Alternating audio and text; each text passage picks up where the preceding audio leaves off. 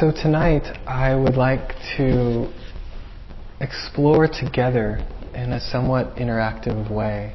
Um, so I'll stop a few times. Uh, maybe we'll do a little bit of practice or investigation and then um, invite any uh, reflections or experiences or feedback. So, uh, so I just really encourage you to um, kind of engage um, in a you know dialogue or an exploration together. And what I'd like to sort of focus on is um, is something I think we can all relate to, and, and maybe it's um, one of the reasons, either kind of consciously or implicitly, um, why we're all here tonight. Um, it's something that the Dalai Lama uh, brings up very frequently in his teachings, and he likes to point out that um, all beings, w- without exception, um, at their core, uh, desire happiness and the freedom from suffering. I think all of us can relate to, to that in one way or the other as, as a motivating force in our lives. And um, I think you can you can benefit from that. I can benefit from that reflection in a number of ways. Um, and I think one of the ways that uh, the Dalai Lama often brings that up is sort of in the context of just seeing how we're all sort of in the same boat. And this can lead a sense of, um, uh, generate a sense of um, compassion or kindness or um, acceptance, you know, and w- when we see people acting in certain ways, or we, we re- can reflect on our own confusion, uh, it, I think it can be helpful to reflect, like, oh, beneath all of that, there is um, a basic intention for uh, to, to find a little bit more happiness, a little bit more peace, and um, that, that, we're all that we all share that um, aspiration. Another way to look at that um, that statement uh, uh, about uh, this principle uh, of seeking seeking freedom is is as a, a, direction, as a kind of pointing to um, some processes that are really uh, essential f- for that happiness, and specifically you know, the process of how does suffering come about, and how is does freedom come about?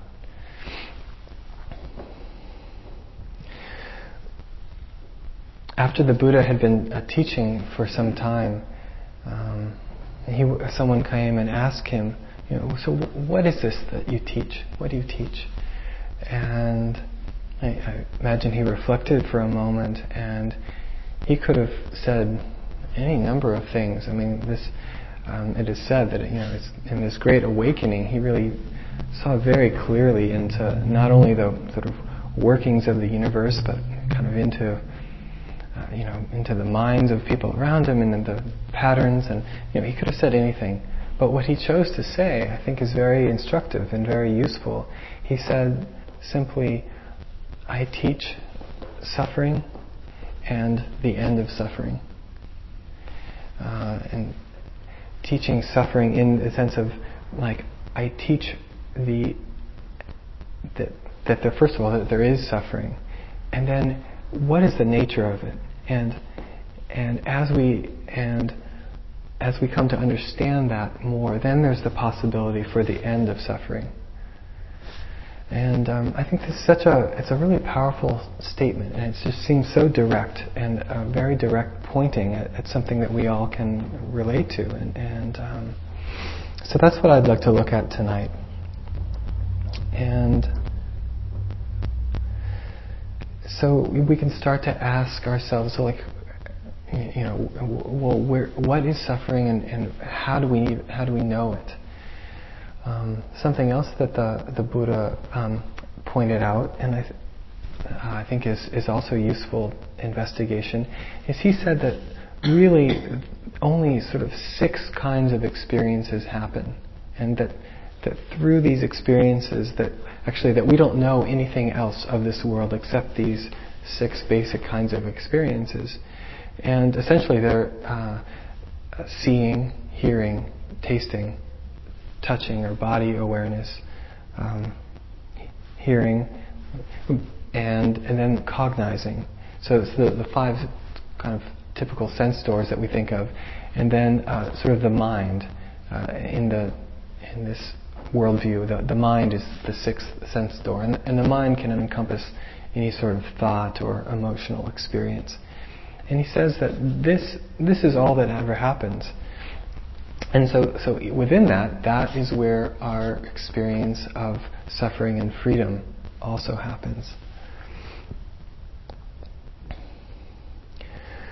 So, and the, the further teachings um, uh, assert or point to for our investigation the, the possibility or that the actual experience of suffering is not inherent in any of these uh, six kinds of experience. And it's not, the suffering is not inherent in uh, a particular kind of a sight object or sight experience or in a particular kind of body experience. Uh, even even pain, even a painful experience, or even a, an unpleasant sound or taste, or or a painful uh, emotion, you know, the contraction of sadness, or uh, any of those things, uh, or even in, um, but that the experience of suffering really arises in our relationship to those kinds of experiences, the myriad experiences that we uh, that we encounter just by the fact that we have a body, that we're in this world. It's you know it's said that um, that pain is inevitable. Uh, that that is like again having a body. We're, we're uh, we can't es- cannot escape painful sensations. We cannot escape um, uh, getting old and or getting uh, ill, having illness. But that so pain is inevitable, but suffering is optional. It's optional in the sense that, like, how do we relate to these kinds of experiences? You know, uh, how do we relate to that inevitable experience of, of loss, of the loss of um, a, a, dear, a dear, dear one, um, the, the loss of the loss of our job, the loss of our, you know, um, physical appearance, or uh, you know, anything, anything that we have. Uh, at some point, uh, the nature will be for it to go. It's and will for it to assume its nature of change and it will go. So, but what's really interesting is that the teachings are pointing to the possibility that that is not a problem. And I think that's completely revolutionary in sort of in our culture because the entire cultural message that we get is that the way to find the freedom or happiness that we seek it's to very carefully control our experience so that we maximize the pleasant experiences and get rid of all of the unpleasant ones. And through that process, and only through that process, can we have uh, what, we, what we seek, the happiness that we seek. So to turn the uh, uh, turn the investigation not from the, the, the events and the sensations, the the pleasant, the unpleasant, the neutral, that, that are kind of constantly arising and passing. But to turn our awareness away from that and back to our relationship with those things that are coming and going. Uh, this is the real revolutionary um, turning. And um, there's a certain degree of responsibility inherent in that, or sort of a sense of responsibility that we need to take for our own experience of happiness. And it's a, it's a movement from uh, sort of thinking that it's all, that things need to change out there, or that um, this person needs to start behaving a little bit, you know, more like we'd like them to, or that you know any of those things that we think need to change, and turning back uh, t- to how we're relating, and so not only is there a sense of kind of responsibility, but there's also the possibility of of freedom there. There's, there's, so there's responsibility as well as possibility in that turning. Because, uh, I mean, as, as we all can experience, it's, it's very difficult to, uh, to control the world, you know, whether it's like the traffic on the freeway or um, our, you know, our children or our own mind even. It's very difficult to control our experience. But this, this teaching is that we don't have to. And that's like, that's enormously relieving. If, if the teaching was that, well, you actually have to control everything and get you know, get your mind all in order, and you got to get the people on the freeway all politely, you know, sort of lined up, and you know, like, like everyone's signaling and like taking deep breaths before they turn change lanes. You know, like, boy, that would be, or little kids, you know, like it's like you know, herding cats. You know, it's it's very hard to get the world to line up, and it's it's the world's nature, you know, just entropy and physics. It's the world's nature is to kind of tend towards like disorder. And if if we're if our whole worldview about like how we get happy is set up around um, you know trying to box it in and manipulate and control, we're just like going kind of eh, butting heads with like the nature of reality, and that's a losing battle. So, um, so this is what I want to kind of keep looking at and, and investigating together. Is like how do we turn this relationship back to our experience? And then what sort of things, um, what sort of patterns in our mind uh, keep telling us that we need things to be different in order to relax?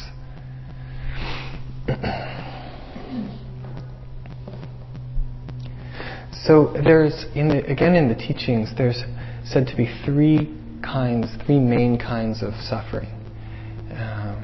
And I think these are pretty intuitive, at least most of them. Uh, I think we can relate to that. And so it's the suffering of grasping, of wanting, of like, oh, if I could only get that chocolate or that lover or that new car or that parking spot right in front, then, oh, yeah, then I'd be happy or you know, it could be it could be more subtle. If I get that clear mind, you know, oh, I had that, you know, last week or on retreat or when I was out in the forest. Oh, it was so delicious and yummy. If I could just get, you know, you all, you know, we know, we know this, we do this. So, you know, we can relate. That's that's suffering. That's there's tension. That's you know, it's thirsting. I mean, the, the literal t- uh, translation of the Pali word for suffering is tanha, the word tanha is thirst. Just thirsting. Oh, I could just. Okay, so then on the other side, it's it's the opposite. It's aversion. It's pushing away. It's not wanting. It's like, oh, this pain in my back, or you know, like I've got this relationship with my old car, these little squeaks in my car, these little rattles, and I try to fix them, and but they just keep coming back, you know. and so I, I just find myself just thinking, you know, just very subtly, oh, if that rattle, if I could just fix that rattle, like, oh, I'd be just right. Um, so it could be anything, or it could be, you know, it could be so much more, like, it could be more grave. It could be, you know, this illness that we have, or it could be, you know, the illness of our child. I mean, you know, it's heavy. It's, I mean, it's, but uh, but again, you know, it's there's a relationship happening there. There's there's the there's what's coming up. There's there's the experience that we could have in the body in these one of these six senses, and then then there's the relationship to it. The, the last kind of uh, main kind, so there's there's grasping, there's aversion, and the other main kind is, is suffering of delusion or ignorance. And that one's a little bit more slippery. It's kind of, I mean, just sort of by its nature, it's hard to put on, put your finger on it. If, if we're sort of lost in delusion, it's hard to even know that that's what's, you know, if basically by definition, if you know you're in delusion, you're not really in delusion anymore. But it's the kind of suffering that's just sort of, you know, amorphous and hazy. It just kind of, you know, where did that last hour go or half hour while I was sitting go? And it's it's subtle, but um, and it takes some investigation to really see into that a little bit. But in my experience, I've found there's a there's a subtle tension to that kind of being lost. Uh, you know, because often it's it's there's a thought, you know, sort of lost in thought, And these thoughts may not be, um, you know, either very strongly pleasant or unpleasant. It, it, might not be the most delicious or sexy fantasy that we've had, or or, or could or, or we're not like rehashing, you know, this traumatic thing that happened to us yesterday or when we were two years old. It could be just sort of like kind of planning and you know reviewing the day and so it is pretty neutral. And yet there's a subtle kind of tension to it. There's like there's not that sense of deep ease that we that we know that we've touched. There's also this delusion or this ignorance can kind of encompass um, other experiences, sort of like the, the kind of the formal um, definition of ignorance is is persisting and holding on to the idea that we're somebody and that we're somebody separate from the rest of life. I mean, and that leads to all the other things. If we feel like we're separate, then that means, well, we need to kind of like keep ourselves safe and we need to get all the good stuff in here and keep all the bad stuff out there.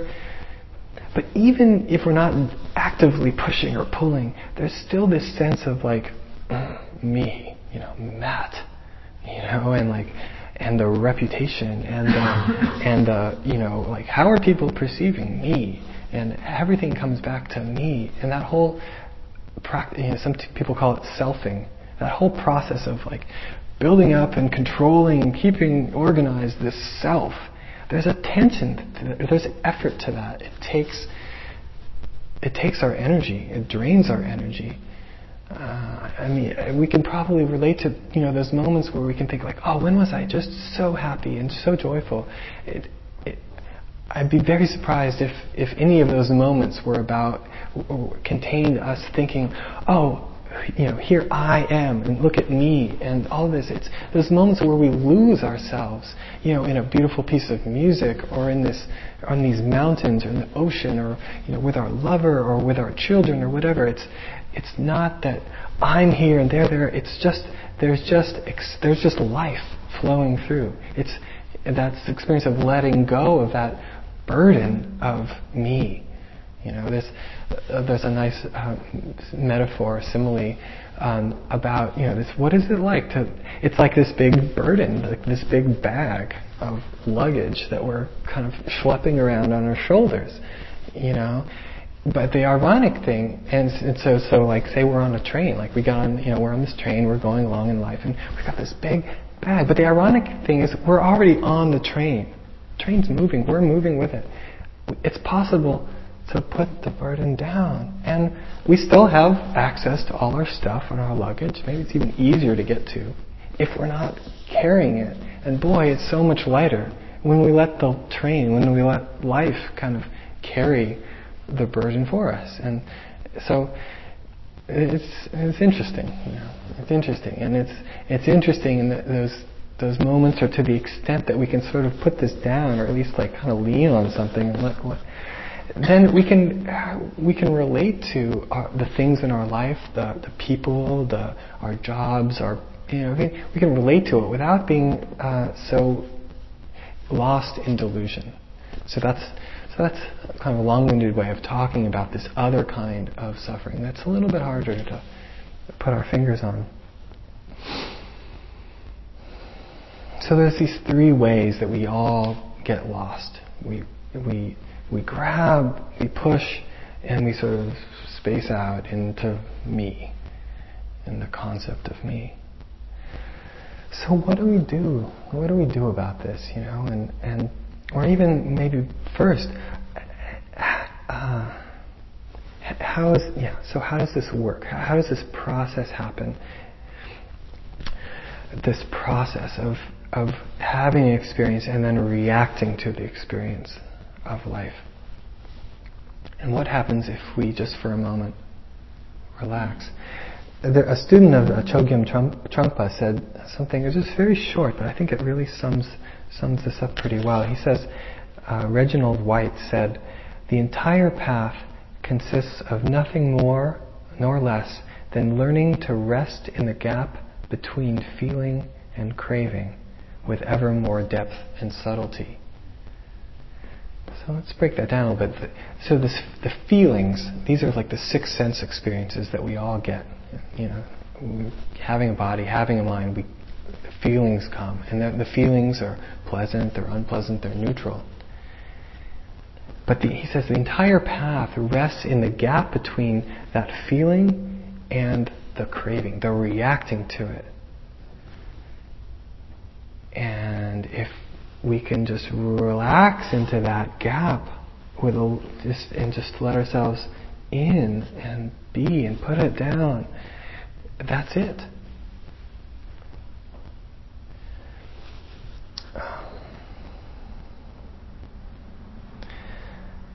So uh, Franz Kafka, uh, maybe an unlikely Dharma teacher, but he said something that I think was pointing right at this. Uh, I'm not sure if this is from uh, Metamorphosis, where he turns into a bug. I'm not sure which which passage is from, but here's what he said. He said, "You don't need to leave your room. Remain sitting at your table and listen. Don't even listen. Just wait. Don't even wait. Be quite still, still and solitary. The world will freely offer itself to you to be unmasked. It has no choice. It will roll in ecstasy at your feet. So just just where you are, let's just try this for a moment. Let's just, without moving, without shifting, just close your eyes. You don't even have to close your eyes if you don't want to. So let's see what it could be like to rest in that gap between our experience and our reactions.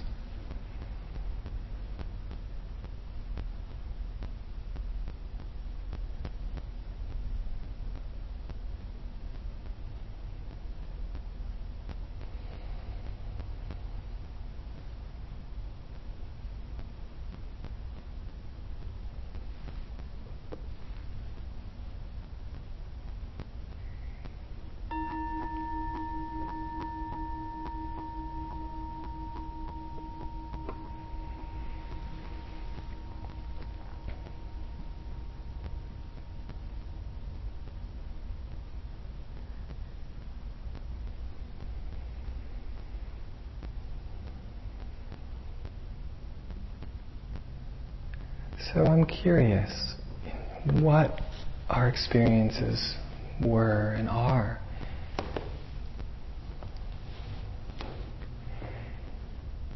If you're anything like me, there were a couple of thoughts that came up.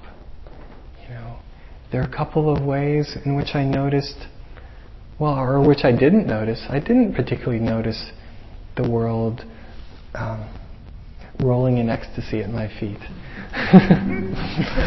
Did anyone notice that? Maybe a little bit. Maybe you know it was. It's pretty quiet in here. It's nice to come here. It's yeah, yeah. It. It's nice. Yeah. But there, you know, it's a mixed bag. You know, there's. So anyway, I'd like to hear uh, any if anyone's willing to share. Um, but let me back up a bit.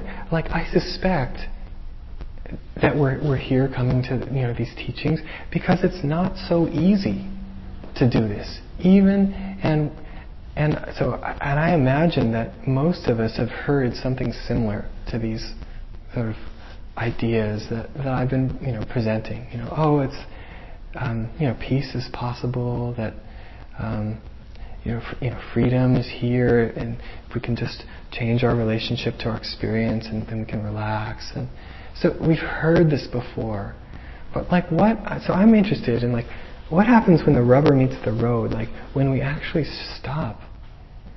So um, so yeah, if anyone please would um, you know like well, what comes up for you? Um, well, there's a, there's for me a, a softness. Hmm. Um, there's a kind of um, real comfort there. Mm-hmm. And um, so I was aware of that in comparison to like what I normally have to do in life. and to me, it's like almost like um, I don't, want to use the word dangerous, but it's mm. like I prefer that space mm-hmm. to what's going on in the rest of my life. Okay. Because, mm-hmm. but then, then I think, well, if I stay there, I won't take care of my responsibilities right. that okay. allow me to come here in the first place. I so I mean, yeah. I would prefer to be in a cave or on a mountain or something, you know, and and those right. things aren't part of my worries. Right. But right. Anyway. So may I, may I respond? Yeah. So it sounded like you just in in taking a little bit of space, you were able to sort of drop into some ease. Yeah, and there. some softness, which is which is lovely. And um, and then there was also maybe a, a kind of um, uh, some sort of tension around like, wow, how, how long can I stay here because of these other responsibilities in my life, and and maybe even maybe even a sharp bringing sharper focus to the uh, the the um, some of the patterns or that some of the tension in the other parts of the, of your life. Was is that part of what's going on? Yeah. Well, I mean, that's a very productive place to be, I think, uh-huh. as a person that practices these things. And so it's unfortunate you have to go out and do all these other things in order to, you know, take care of the rest of your life. Right. I guess that was the contrast. Yeah. Right. So I think for all of uh, this in, these investigations that we're doing, it's so it's so helpful to have a supportive context. It's so helpful to have a center and to have sangha and to have you know just basic safety and you know cleanliness and uh, you know freedom from disease and all these things. These are really supportive conditions. But I I, I think but again the the turning is uh, we, it's it's a trap to think that we need those to to find some freedom. You know, they're very supportive and they can help us relax. But they can help us relax in a way that helps us relax our relationship to them. And that's where that's where the real freedom happens. Like even if you had the opportunity to go into a cave and do some extensive practice, um, I mean, I've done lots of long retreats. It's, it's in a way going to like a cave, and I, I sure didn't find like the world continuously rolling in ecstasy. Like my mind was very adept at finding problems. You know, like, oh, that person's breathing too loud. Like, oh, how can I bear this another day, or let alone a few more weeks of this? Like, I can't believe how, how or that they wear this you know, the, those nylon pants. Like, didn't anyone tell them you don't wear that to the meditation hall? Because every time you step, it just swishes. And I mean, the the nerve of these people. so I, I'm sure nobody can relate to any of this.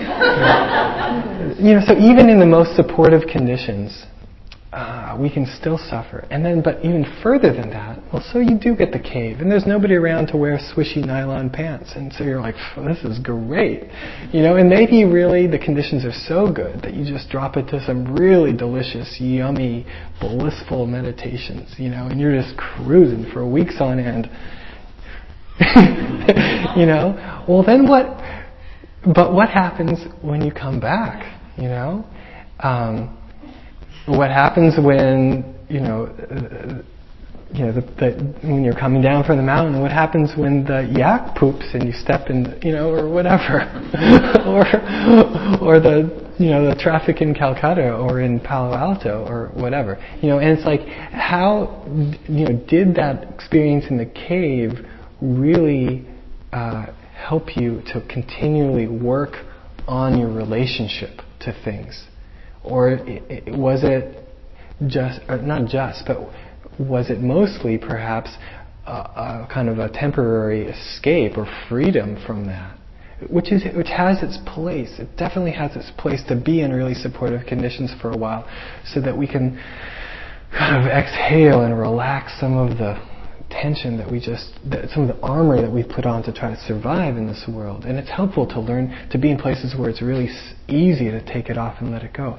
But that's not the freedom. The freedom isn't in the taking it off in, in good conditions. The freedom is again and again looking or being forced to, as we are most like in, in our day, we're being like traffic or pollution or the you know, degradation of our environment or the poverty or whatever it is, they force us to look at like, oh, what's our relationship to this life and to these six kinds of experiences. And, and that is, the teachings are all about that that's really where the, the, the real refuge is. The real freedom is in kind of making our relationship so, and the, and the habit of our relationship so much to be like, oh, awareness, like, oh, let me feel this, let me see how it really is. Oh, wow, it's really painful right now. Like, oh my God, I'm, I'm just really hurting. I'm really, really sad right now. And, you know, and she left me, and God, I just really wanted her to stay. So that's, that's what we get. That's one of the six experiences. That's sadness, or that's loss, or whatever. And that hurts. You know, there's no, no, um, nobody's arguing the, the, with the pain, the inevitable pain of that. But there's the, the second arrow, they say, you know, like that's one arrow. The second arrow is like, oh, and I don't want this, or, you know, the tension, or please take it away. Or if only it were, that's, that's where we have freedom. That's where we have the possibility of freedom. And that you know that's why we're practicing i think and we're, that's why we're practicing mindfulness is so that we can see and feel this process as it's happening and then and then what you know so um, any please any other experiences or comments yeah Hi, I'm Kelly. Hi, Kelly. Um, I thought I started coming here six months ago for one reason, and that purpose is evolving. Um, I spent most of my 20s and 30s in the craving place, um, wanting to um, find a life partner and have a child. And, and it took that long to do those things. And um, I've been married for six years, and I have a 17 month old daughter, and that took six years for that to manifest. And I came here for this practice because I realized, okay, now I have everything that I ever wanted, and why am I not ecstatically happy? Yeah. It was just amazing to that I'm still me, and I still have these things that are Yeah. rambling around in my Yeah. head, and and um, you can't run away from yourself by filling up your life. And also, I was really shocked that I really, despite wanting this family, I really was craving the, the the aloneness and the freedom that I had when I was a single person and being able to take time for myself and having a little baby at midlife and it's a huge Yeah. adjustment. Yeah. So I just really relish the opportunity to come here at least once a week and sit here with myself and yeah you know take that time for me. But it's really shocking when you have your whole fantasy based on I'm going to be happy when, Yeah. and then the Yeah. when comes and Yeah. life goes on. Yeah. Hmm. Thank you for sharing. Yeah, that, I think that's. Um, it, it sounds to me like uh, disillusionment, and and I, well, I think when we say that, there's um, there's like maybe a little bit of a negative connotation on that. Like, oh, that was a kind of a bummer to get disillusioned, you know, or like I kind of got cheated somehow.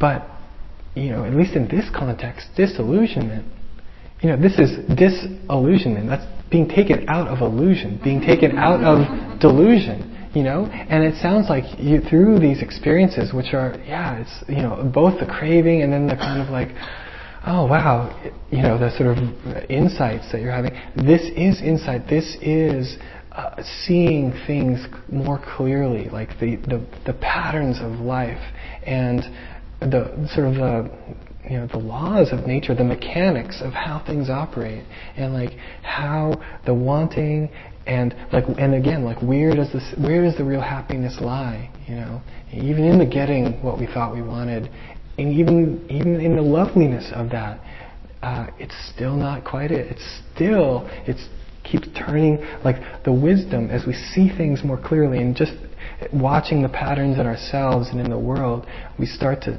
um, yeah, we start to have the possibility of, of navigating and having some space and, yeah. So, thank you. Yeah. Since October, and I find it very difficult because um, I was a type A person with a type A job, and I just imploded. You know, what, way too much work and everything, and too many of the good things. So I have trouble reading now and and remembering things. So it's daunting to come in here and hear these talks and really only get a small part of it. Mm. You know, so I come as often as I can, but I I see that you know maybe in 20 years when I'm about ready to hit the grave, um, maybe I'll have a pretty good understanding. You know, because yeah. this is a very it's a very easy thing to do to come here because there's a closeness and a, a careness and there's just mm. I can't describe how wonderful it is for me to come here. Mm. Um, probably because I've had to live in River City the last seven years and I only have one kind of friend. Mm. So it's nice to be around mm. people. Mm. But um, so I hope it's okay to come and not have to remember everything yeah. as it goes along. Yeah, absolutely. And it's way over my head. Yeah. Oh. oh, that's great. Thank you for. I, I, you have complete permission. you know, and that's. I think that's what's so. One of the things that's so kind of amazing to me about these teachings and this whole kind of you know, life really. I mean, I, you know, I think the Buddhist teachings are just one way. I think it's an exquisitely skillful and precise way of describing how things work, like sort of the mechanics of the universe and the rising of suffering and the, the rising of freedom. And it's just, it's vast and exquisite and beautiful and, and nuanced, and you can study but it's also simultaneously so beautifully, elegantly simple. You know, it's. I mean, um, it's. What is it like? You know, it's a. It's just about awareness and kindness. It's just about feeling and seeing and knowing what's true, and then can we be gentle with it? Can we be kind to it? Can we be to this to that, to whatever comes up. Can we just know it how it is? Know it. Oh, it's squirmy right now, and oh, can I relax with that? Or like, oh, it's sad right now, or oh, it's tight, or it's you know, can I just settle back with that? And so, I mean, I think it's really as simple about as that. You know, it's it's also, but however, it's it's simple, but not necessarily easy. It's, it's mindfulness, awareness, kindness even. They're very simple. And in a way, they're easy to do. Just, just this. We know how to do this. We know how to be kind to a little child or a, to soften when we see a sunset or, you know, we know this. But what's difficult is to remember to do it. To remember to do it all the time and over and over. And to remember that that that that's that we know that ease, that we know that freedom, and that that's actually sweeter and more satisfying than getting that espresso, you know, and ahead of that person who's going to cut me off, and you know, like that. This the the ease of relaxing, of letting go, is so much more delightful than the than the kind of the thrill or the addiction of accumulating or of controlling and keeping it all away so I'm safe. so I don't know. So I think I think we're all in the same boat there. It's it's overwhelming. You know, if we, we can't, and especially in this age of information, and if we put this pressure on ourselves to figure it all out or get it all organized, oh, we're in. I was in a class for five years that was based on mindfulness. Yeah. On a book by um, Marsha Linehan from the University of uh, Washington in Seattle. And she dealt with uh, mindfulness was part of every avenue. So there'd be emotion regulation, mm-hmm. there'd be distress tolerance, and I can't remember the other one. I did five years of it. So the mindfulness is is kind of easy for me. Mm-hmm. And so I think that was one of the comforting things.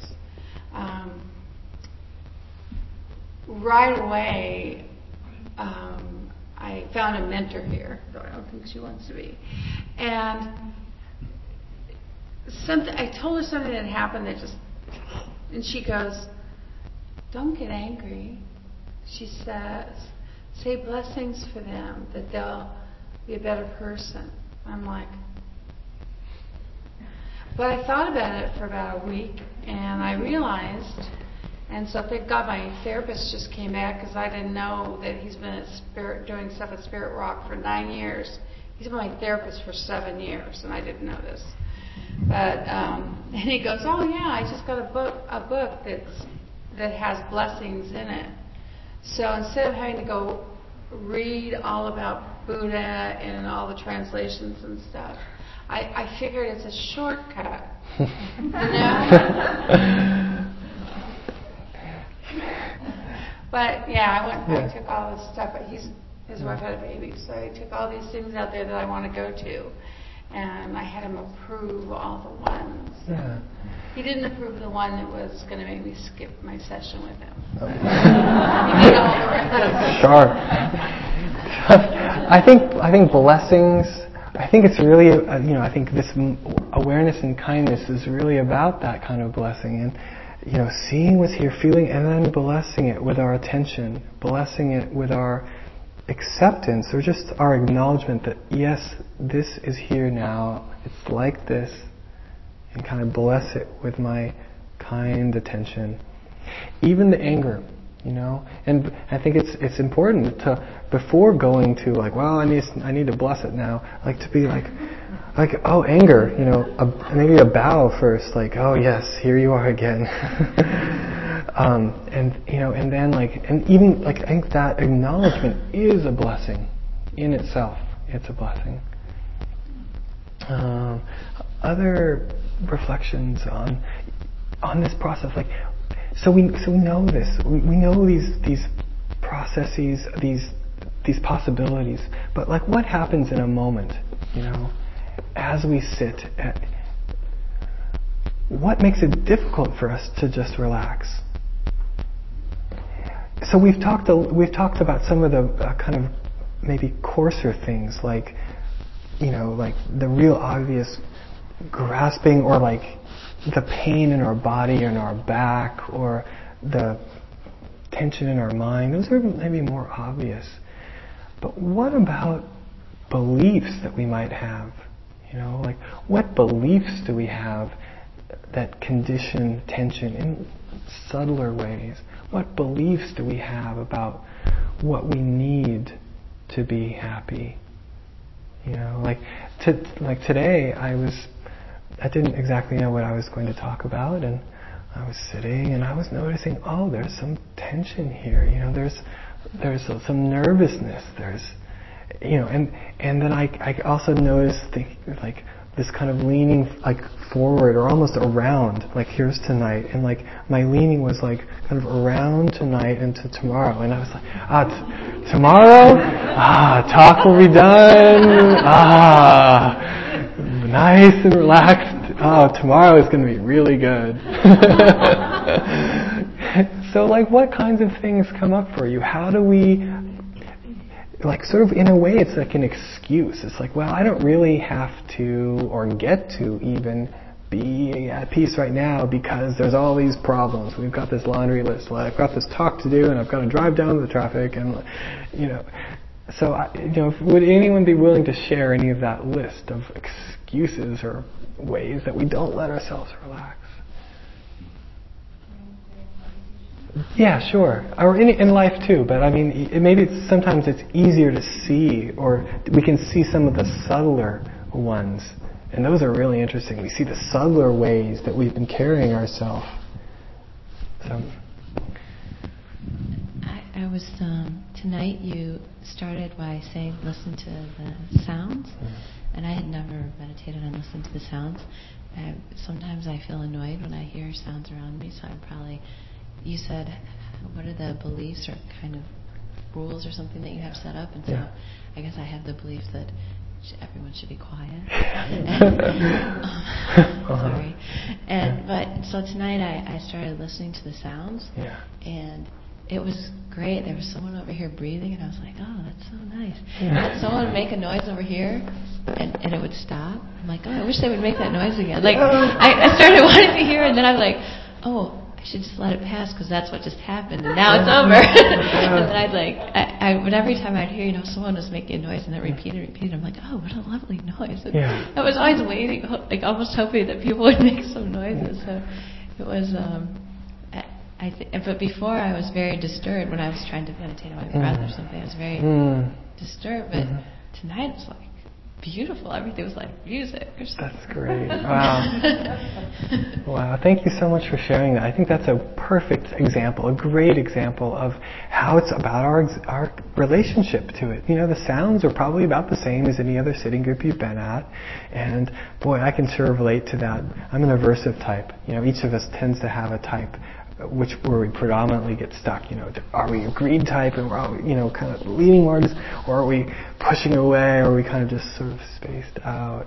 And so I'm an aversive type, so I really notice that little squeak in my car, you know, and I really notice, you know, when somebody's breathing over there in the corner. And so my habit is, my habitual reaction is to is is conditioned by this belief that oh, people are supposed to be quiet in the meditation hall, and and that it's supposed that even th- that it's just supposed to be quiet period in the meditation hall that you know we're not supposed to have traffic and that, and see all these beliefs all these beliefs are that basically that if all those things were true like if there was if it was absolutely silent boy that would but if it was absolutely silent then it would be easier for me to be happy.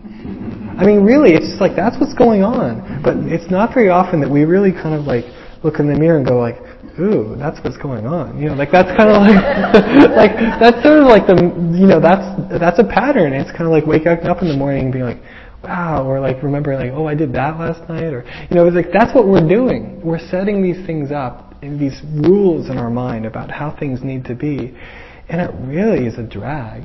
You know, it, it just it hurts. It's tense. Anyway, so it's so lovely to to, to hear you describing that shift into experiencing that, it, it, it, to starting to relate to it, like getting out of the story that it's not supposed to be like that, and just into the directives experience of, well, how is it? Like you know, it's like when's the last time we actually listened, instead of just like hearing a little bit and then reacting, and then we're not listening anymore, we're, we're reacting. So if we just start to listen, then it's like, yeah, as you described, there's like a little bit there, and there's a little bit there, and it's like the conductor is like, you know, like you know, bring on the traffic a little bit, come on, bring it up, and you know, and this, then there's like the little, like the timpani of like, or the little cymbals, you know, like there's the breath over there. And I remember I've done this a lot on retreat, and um, I've just had some really great times in the dining hall at a retreat, a silent retreat. But boy, there's like, especially at Spirit Rock, when it's kind of the, the floors are sort of, there's not much carpet or anything, and, and so the things it gets pretty loud just with all the forks and the chewing and the chairs scraping and and you know just I've had some times of just just like listening to the symphony of the dining hall, and it's so much fun because there's I think one thing I like about sound is that it's so clear that we're not in control. You know, like we have no control about what sound we're going to hear next. But and so that can either be when when we when we realize we're out of control, that can lead to two. It's like our relationship with the unknown, and can be t- can take two forms. It can take the form of like terror, like oh no, it's unknown. Oh How am I gonna, you know? And we can try to do everything we can to research it and go on Google and research about that and poison oak and like ticks and Lyme disease and like oh no, and now the ozone hole and like we can like we can relate to um, the unknown like that and like try to fix, or we can the other possibility is that it's exciting. You know, it's like you go into the haunted house. It wouldn't be very much fun if they told you, like, well, around the next corner, we've researched it, and there's going to be a ghoul, and it's going to come out at three meters per second, and you know, or whatever. You know, it wouldn't be very much fun. Like we go to be surprised, and be, and it's our relationship. I mean, and it would be a little bit different if we were in the woods and like people with real knives were coming at us, you know. and, and our relationship, but, but again, it's our relationship, you know, or you know, it's like if we think that light, you know, light, lovely touch. Um, on our back is is our lover who's just caressing us. That's that's pretty sweet, you know. Yeah, yeah. And then if we think like, oh my God, that's the biggest tarantula I've ever. but the sensation's the same, but our our relationship with it is different. Anyway, so so I, that's a great example of, and I love to practice with sound that way because if we can drop into that curiosity, that's a way of directly encountering the moment. Not our ideas about what sound should be there or how it was last time or maybe tomorrow you know it's just like let's just be here and let's be in the mystery let's see what's next let's keep it open and then there's like this possibility for for curiosity and interest and, and wonder and, and freedom and, and real freedom yeah hmm. other experiences or reflections of what you know what happens in that moment. You know, when when we sit down, what do we notice?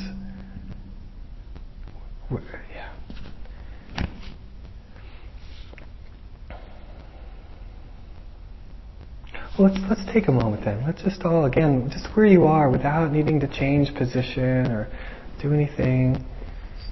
Let's just take a moment and see how it is. See if we can just kind of settle back and let things be as they are.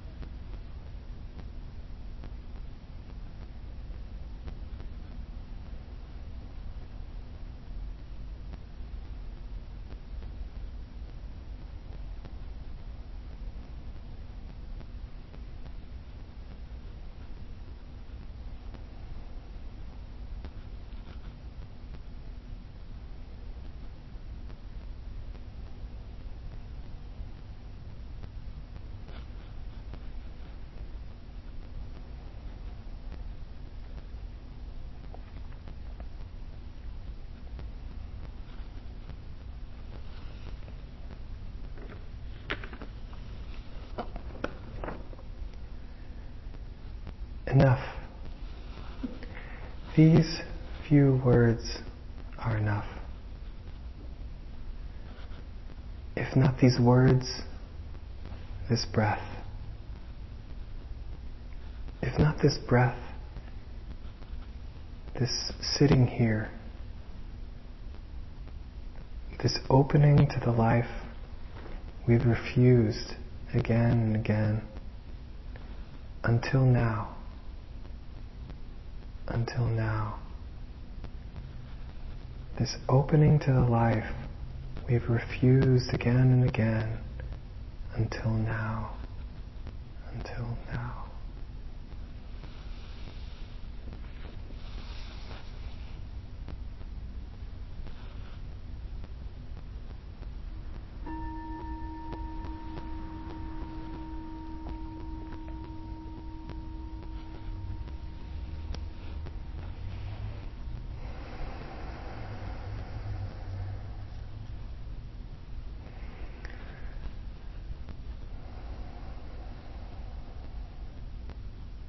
So those are words by David Whyte. I think really sort of summarizing this process, you know, and and all of the different ways that we refuse we, that we refuse to just let ourselves be as we are, that we refuse to let the world be as it is until now, that we have done this, and, and in a moment, it's possible to let that be.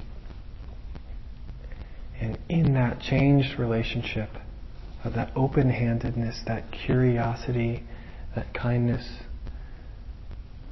right there is freedom.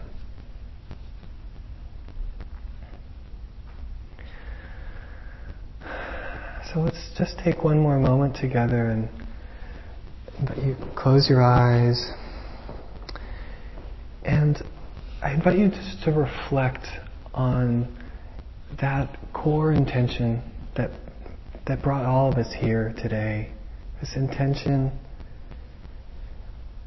to seek happiness and freedom and to take refuge in the wholesomeness of this intention. To take refuge in the way that this intention aligns ourselves, ourselves with the, the way of the universe and the it puts us into the stream of freedom.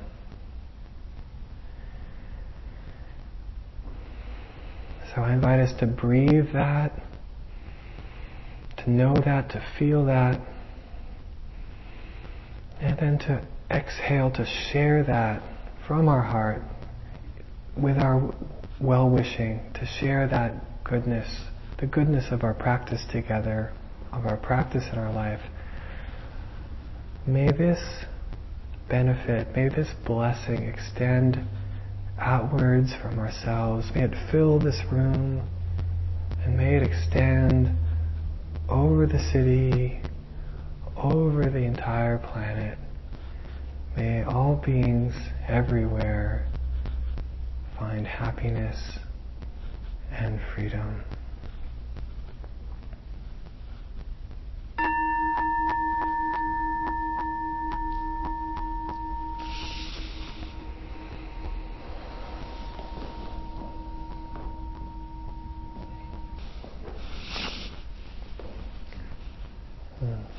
Much.